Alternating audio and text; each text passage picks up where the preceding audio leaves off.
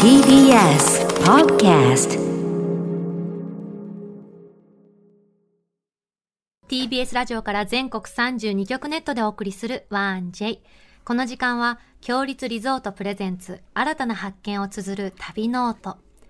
全国にある共立リゾートのホテルや旅館の地域にフォーカスを当て、歴史や観光スポット、絶品グルメなど、その地ならではの魅力をご紹介します。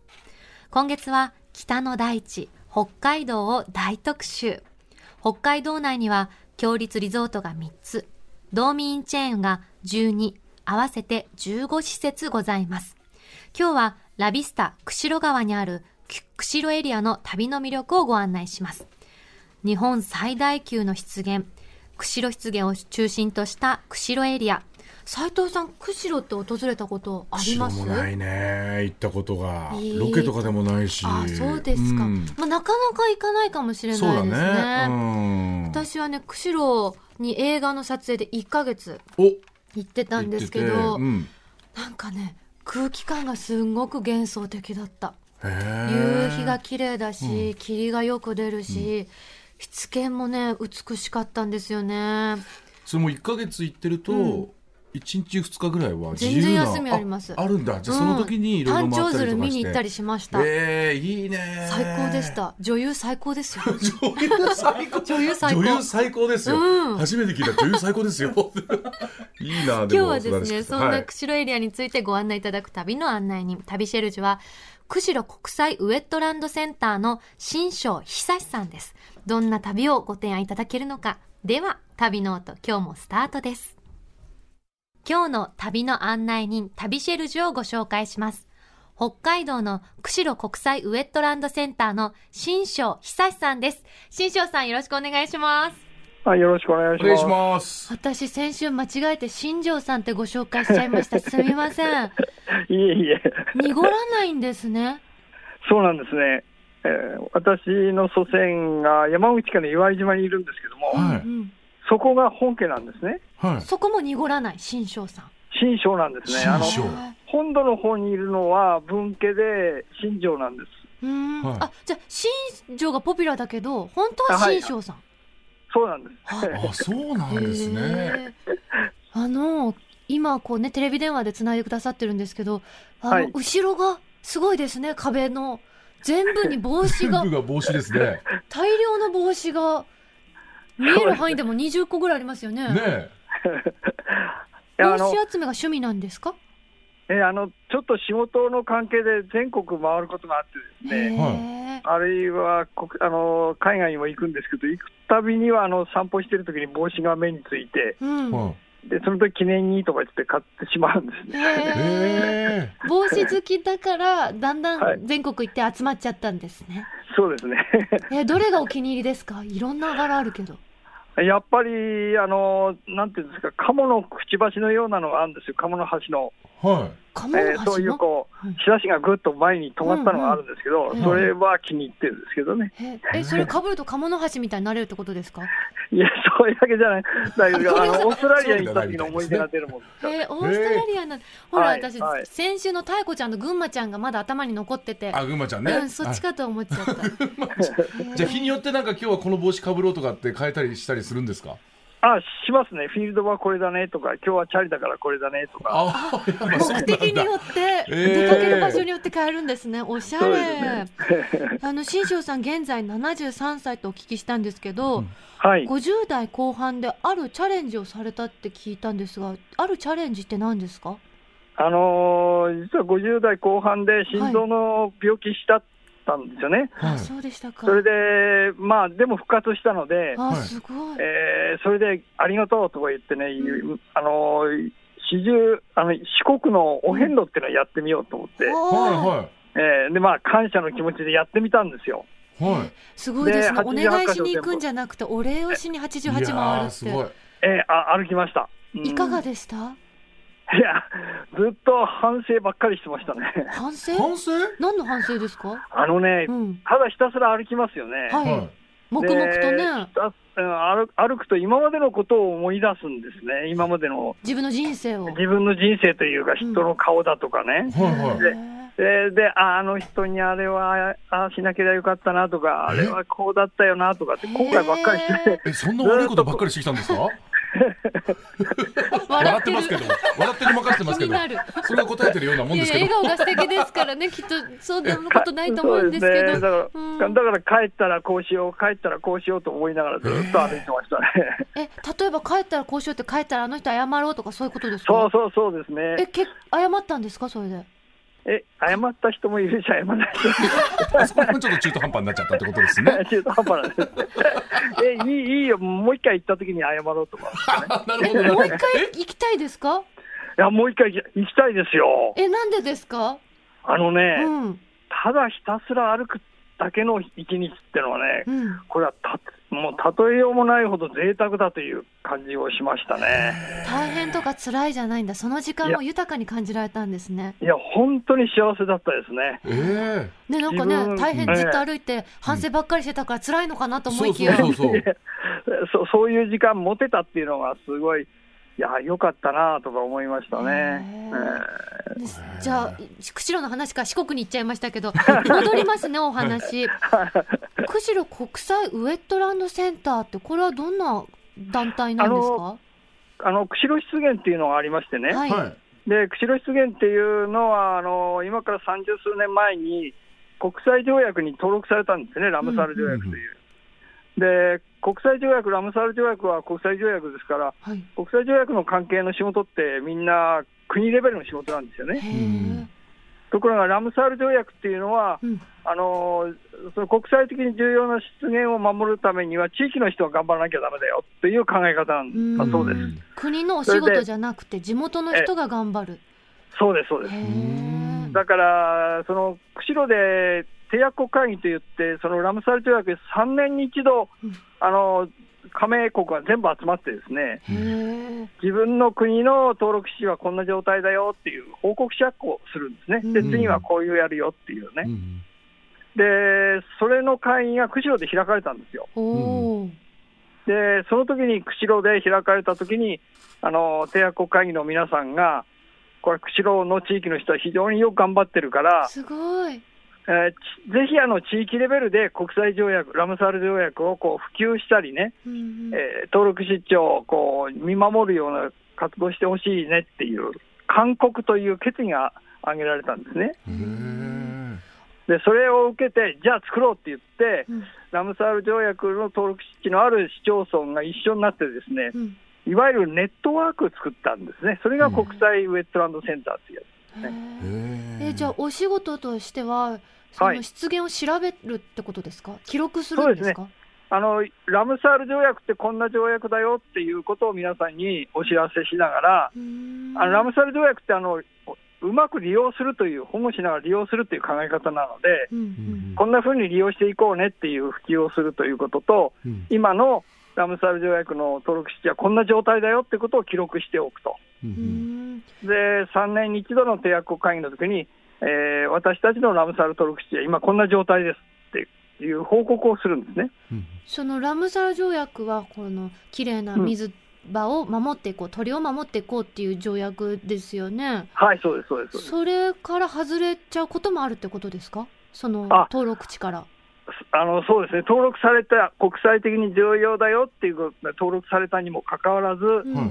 いろんなことがあって、そのあちこち壊れてしまうと、水が枯れてしまうとかですね、土砂が入ってしまうとか、うん鳥あの鳥のお住む場所がなくなって、鳥が全く水鳥にやってこなくなるとかですね、うん。水が汚れるとか、いろんな問題が起きてくる場合があるんですね。そうすると、国際的に重要な湿地でなくなっちゃったねという話になってですね、はあ。それはで残念ですもんね。えー外されることはあるんですね。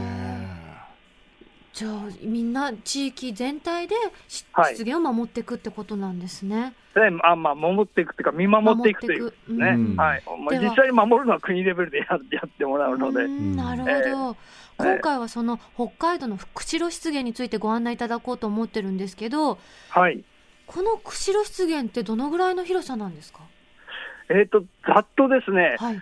あのー東京に山手線がありますよね、はい。はい山手線が、うん釧路湿原全体の中の山手線がすっぽり入ってしまうんですね。へえええ広いですね。すごい。広いですよ、あの東京もあの品川からあの羽田空港で東京湾に太平洋に面してますよね、うんはい。同じように釧路湿原も釧路市の町を通して太平洋に面してるんですよ。へえ。でだから、ちょうど山手線がすっぽり入るので、あのーそうですね、山手線の例えば新宿にいてですね、はい。あるいはと東京都の駅にいてとか、はい。あるいは池袋にいてとかっていうのを、もうそっぽりで湿原の中でせ再現できるぐらいの広さですね。じゃあ一日で全部回るなんて無理ですね。とっても広いですもんね。そうですね、一周すると大体120キロぐらいありますね。ああ、それは広いわ。湿原ってどういう場所のこと言うんですか？湿原ですから、うん湿はって湿ってるんですよね、はい、原点は草原です、だからあ湿った水あの草原。水でたっぷりある草原というようなイメージですね、そういう意味ですね。私釧路湿原に観光に行ってみたくて出かけた時に、はい、行ってみて歩けなくってびっくりしたんです。なんか勝手に草原をみたいな湿った草原イメージしてたから、うん。のしのしそのそこを歩いてやろうと思って、はいはい。びっしゃびしゃなイメージだったら、はいはい。降り立てないって言われて、そうそうだったんだってすごいびっくりしたんですよね。あの広い湿原の中で、い。今までは何千年もあの経ってるんですけど、うん。その中には川がたくさん流れてるんですね。で、昔の川もあるし、今の川もあるあるんですが、へ昔の川の上は草で、水草で覆われてるんですね。ーうんうん。はい。で、まあ、平たく言うと、そう、水がたっぷりこう、埋まった池みたいなところに、水草のこのカーペットが蓋をしたような感じなんですよ一見見た感じは全部緑の草原の牧草地みたいに見えるんですよ。はいはいはい。だけど実際入ってみたら、それ浮いてるんだから、はあズボズボ埋まるんですよ。下手するとスポーンと落ちちゃうんです。じゃあ元彼さん歩いてたら埋まっちゃってましたもんね。う埋まっちゃいます。初めあのきっとね、うんああふわふわしてるけど、いけるいけると思ってるうちに、突然スポーンと昔の川の方に落ちちゃうというそういうことだったのか。あだから危ないから入らないでねって言わあ。うんれて、なるほどなるほど。ええまあ、そんなこともあってですね、あの国立公園なんですけども、はい。そんなとこって国立公園にならないよねって言われたのは、一番先にそういうふうに言われたんですへね。ーそこが国立公園になったんですね。そうです、そうです。ままあ、国際的に重要な湿原だねって、まあ、認定されたことはあるんですけどね。うん釧路湿原の魅力ってどんなところですか？あの釧路市からですね、すぐあの後ろにあるんですよ、背後に。うんはい。えーだからまあ、車で20分、チャリで行っても30分か40分ぐらいで行けるんですね。ねえーすぐ行けるんです。すぐ行けるけれども、その湿原の中に入ったらすっぽりで、あの大自然に包まれてですね、うん。まるで人工物になくなっちゃうんですね。へうえ。んだから街に本当に近いのに、人里に近いのに、急に大自然。うんえーそれがいいところですか素ね。敵。今回はそんな釧路湿原の楽しむ。あのエはいキスパートの新庄さんにですね、釧路湿原を楽しむ3つの旅のプランを考えてもらいました。まずは1つ目をお願いいたします。まずはですね、はい。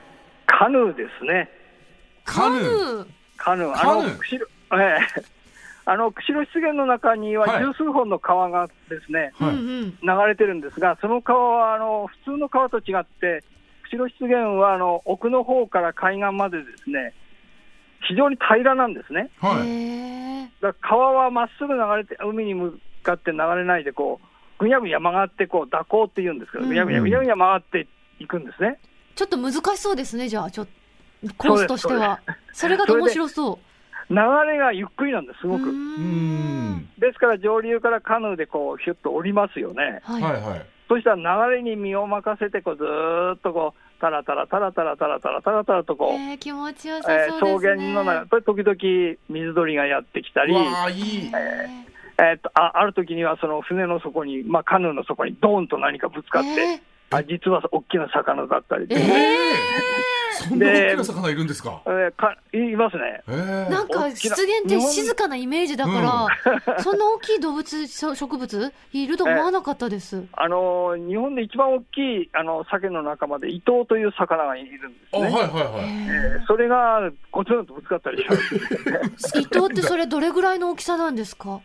今までの地元の人の記録では1メーター80センチと2うわメーター近くですね。すごい大きい私より大きい。ちょうど兄貴の身長ぐらいだ。あ、お兄さん大きいですね。大きいんですよ。1メートル80。へえ。では続いて、釧路湿原のエキスパート新庄さんが提案する湿原を楽しむ旅のプラン2つ目お願いします。えっと湿原はやっぱりあの入る入るにはカヌーでしか入れませんからう、んうん。やっぱり周りの丘からな眺めることになるのが中心なんですね。はい。うん。だけど、釧路湿原の周りは先ほどのあの山手線がありましたかと同じように、はい。周りぐるっと丘で囲まれているので、はい。だから、まあ、南の方は海ですけども、はい。東も西も、それから北の方も、まあ、展望地があるんですね。はい。はいうはい。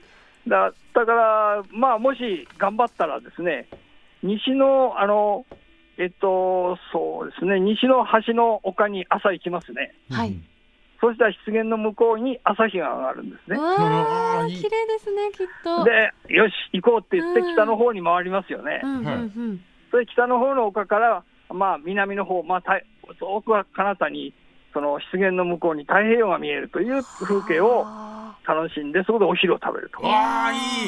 えものすごくあの静かですから、ー湿原の地平線が見えちゃうわけですね。ねそうですね太陽を追いかけて。えなんとーでまあ美しいんでしょう。それでまあ少し時間、時間っていう方、ゆっくりまあ散策して楽しんだ後に、夕方になったら今度、東の方の丘に行きますよね。はい。はい。そうすると、えー湿原の西の方に、奥の方に夕日が落ちるんですよ。うわー。すごい。一日でいろんな表情が湿原で楽しめるんですね。そうですね、だからそういう展望地をこう点々としな、点々というか、うん3箇所回りながら、うん展望地ウォーキングだ。うん。そうですね、それがやっぱり2つ目ですかね。はい。では最後釧路湿原のエキスパート新庄さんが提案する釧路湿原を楽しむ3つの旅のプラン。3つ目お願いします。3つ目はちょっとアドベンチャーなんですね。何ですか？あの湿原のに川がありますよね。はい、は川ってあの丘の方から流れ込んできて湿原に流れ込むんですけども。で丘に湧き水がたくさんあって、そこからも流れ込むんですけども、うん。へだああの川が湿原に流れてるなっていうところありますよね。ーうんうん。で、そこに行くんですね。うんはい。で、だけど行ったら埋まりますよね。そうですね先ほどおっしゃった通り、はいズボッといっちゃいますね、はいはい。ええだから埋ま埋まらないのは川のそばなんですね、川の縁なんですね。はいはい。川の縁ってのは川が運んでくる土砂がちょっとずつこう積み重なっていて、溜まってまあ、土手みたいなのができてるんですね。うんだかはいはい。らそこはね、かろうじて歩けるんですあよ、。そこは歩けるんですね？歩いていいんだ、ああまあ、歩けると言ってもですね、はい。あの漁師さんが、まあ、あの釣りをやる人が、あのえー履く胸までの靴あの長靴というか、あーはいはい。ウェイダあエーとかありますプロンみたいな、あええウェイダーって言うんですねええそうですね、魚釣り、あの磯釣りの人はよくやってると思うんですよ、はいはい。うんあれを履いてった方が安全なんで、あれを履いていくんですね。うえ。ウェイダーってどこかでお借りできたりするんですか？ああの釣り具屋さんに安く売ってますけど、あ売ってるんーじゃあ。それを買って買って。はい。まあ、そうあの地元のビーターセンターなどでもあのあの貸してくれますけどね。貸し出しはあるんですね。いいですね、えうん。私がやりたかったのはこれだ。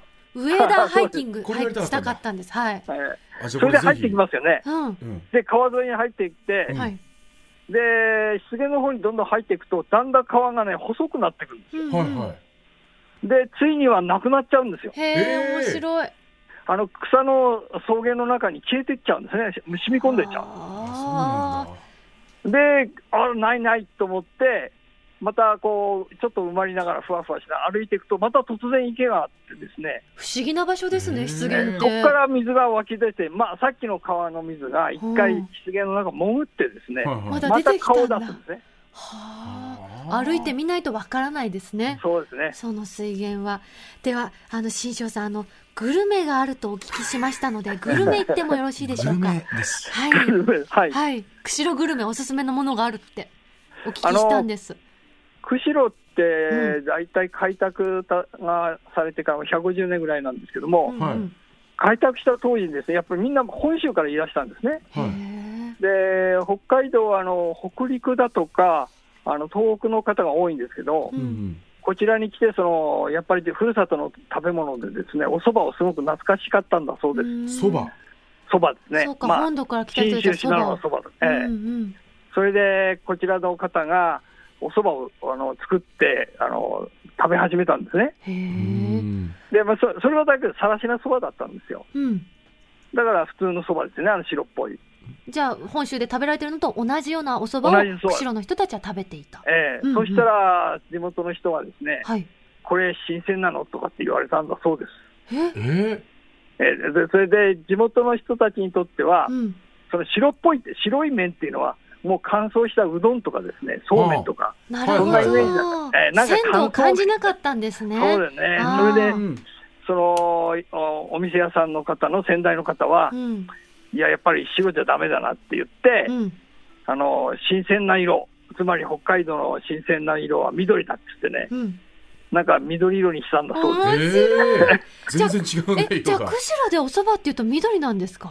緑なんですよ。えへー最初は着色してたんだけど、うんうん。そのうちにまあ着色料ダメだよって言われて、はい。そのうちにあのクロレラというのを見つけてですね、はへーこれはまあ健康にもいいとかいうので、今はクロレラというので着色、あの緑色のあお蕎麦になってますね。クロレラ。初めて聞いた。さらにですね、釧路グルメ、まだあるんですよ。お。今日はですね、はい。釧路のグルメ、ザンギがスタジオにやってきています。唐揚げ嬉しい。これいいの？北海道は唐揚げじゃなくてザンギって言うんですね。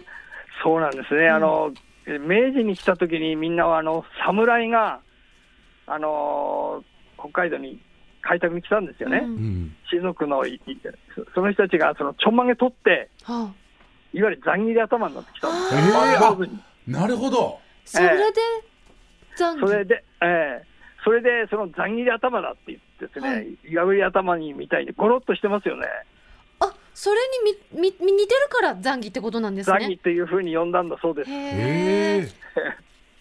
えっと、今日、これはい届けてくださったのは、えっと、釧路ザンギ本舗さんのザンギそう、あがあ、そう来てですね。るそうです。はいありがとうございます。はいい、ただきま。ますこちら皆さんお取り寄せも可能だそうです。あ、こら。うー、うーんうまい。うん。うん。唐揚げなのに脂っこくない全然すごい食べやすい味が染みてて、うん。お肉が柔らかいの。うまっうちの唐揚げより甘いです。うん、甘い甘い。もうちょっとしょっぱいもん。ああなるほどねうん、美味しいな。ごちそうさまでした。ありがとうございます。ます新庄さん今日の旅の案内人、旅シェルジュは北海道の釧路国際ウェットランドセンターの新庄久志さんでした。新庄さんありがとうございました。ありがとうございましたありがとうございましたありがとうご。ざいます。ここで、道民グループからのお知らせです。北海道釧路駅より徒歩9分に位置するラビスタ釧路川。最上階の展望ラウンジや浴大浴場からは北海道三大名橋の一つ、ぬさば、ぬさまい橋と釧路市内の美しい街並みをご堪能いただけます。また、天候が良ければ、釧路川をオレンジ色に染める世界三大夕日を見ることができます。客室は木目が優しいモダンなインテリアとともに広々としたゆとりあるベッドでくつろぎの時間をお過ごしください。そして、ラビスタ釧路川の魅力の一つは、朝食では北海道の海の幸たっぷりの豪快盛り海鮮丼をはじめとした和洋バイキングを贅沢にお楽しみいただけます。もちろん、道民グループおなじみの夜泣きそばもございます。詳しくは、道民の公式ホームページをご覧ください。さて、ここで番組をお聞きのあなたに旅のプレゼントです。今月は北海道釧路市阿寒にあるラビスタ阿寒川の宿泊券をプレゼントします。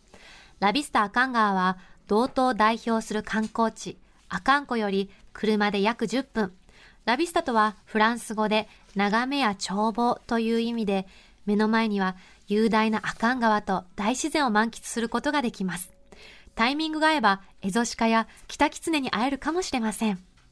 ありのままの自然を感じ、非日常を楽しんでいただけるお宿になっており、ただ、川と温泉があるだけの森に、というキャッチフレーズが掲げられています。